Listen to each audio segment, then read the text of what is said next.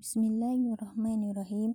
الحمد لله رب العالمين والصلاة والسلام على أشرف الأنبياء والمرسلين وعلى آله وصحبه أجمعين. أما بعد إن شاء الله سأقدم لكم في هذا اليوم أريد أن أبحث تحت الموضوع أهمية الصلاة. إن الصلاة هي الركن الثاني من أركان الإسلام. الصلاة مهمة لسعادة الإنسان في الدنيا والآخرة. الصلاة عماد الدين. يجب علينا أداء الصلاة في كل يوم. إن الصلاة هي عبادة الأقوال والأفعال تبدأ بالتكبير وتنتهي بالتسليم. إن الصلاة تقربنا إلى الله الصلاة أيضا يبتعد عن الصفات المحمودة مذمومة مثل الرياء والتكبر.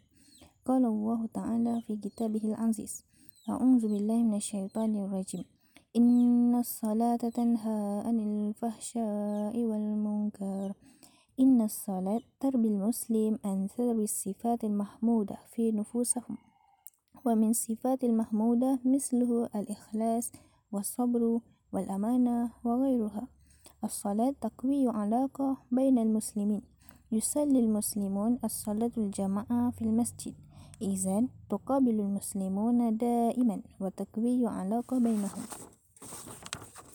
قال رسول الله صلى الله عليه وسلم صلاة الجماعة أفضل من الصلاة الفرد بسبع وعشرين درجات. الصلاة تعلم المسلمون احترام النظام والقانون أيضا لأن يجب علينا أن نصلي في وقتها.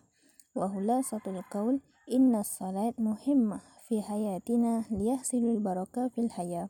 وبالله توفيق الهداية والسلام عليكم ورحمة الله وبركاته.